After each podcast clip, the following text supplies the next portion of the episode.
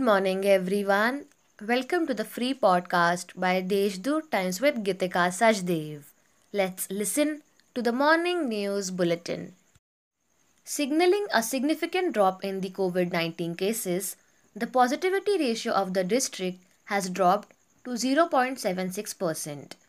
The number of patients undergoing treatment that had surpassed 10,000 mark is recording a steady decrease and at present 76 active patients are undergoing treatment in the district.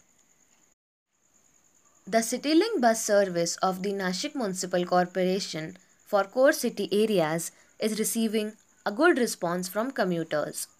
According to NMC officials, 168 buses are operating on 40 routes since the last few months.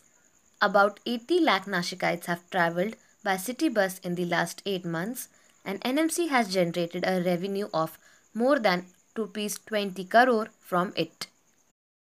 Speaking at the launch of an international exhibition yesterday, Guardian Minister Chhagan Bhujbal said, After Mumbai and Pune in Maharashtra, Nashik is now an important destination for budding entrepreneurs. The Mahavikas Aghadi government is working to ensure that more industries come to Maharashtra and the projects don't go anywhere else.